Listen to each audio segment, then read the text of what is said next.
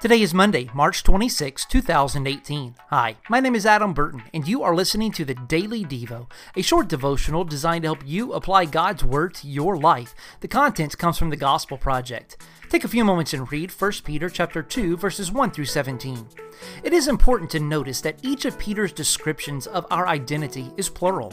We can often focus on our personal relationship with Christ, and there is nothing wrong with that, but there is a corporate aspect to our salvation as well that we can't miss both matter.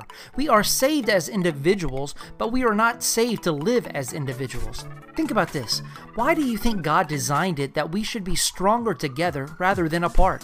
What are some examples of when you have been strengthened in your faith as a result of being surrounded by God's people? If you are in need of prayer, please get in touch with me. I would love to pray for you. You can connect with me on social media or shoot me an email, adam at adamburton.net. Oh, thank you. Thank you for listening to the Daily Devo podcast. Go ahead and subscribe. That way you can start every morning focusing on God. Also, please give us a rating and review in your podcast app. This will help others to find the Daily Devo.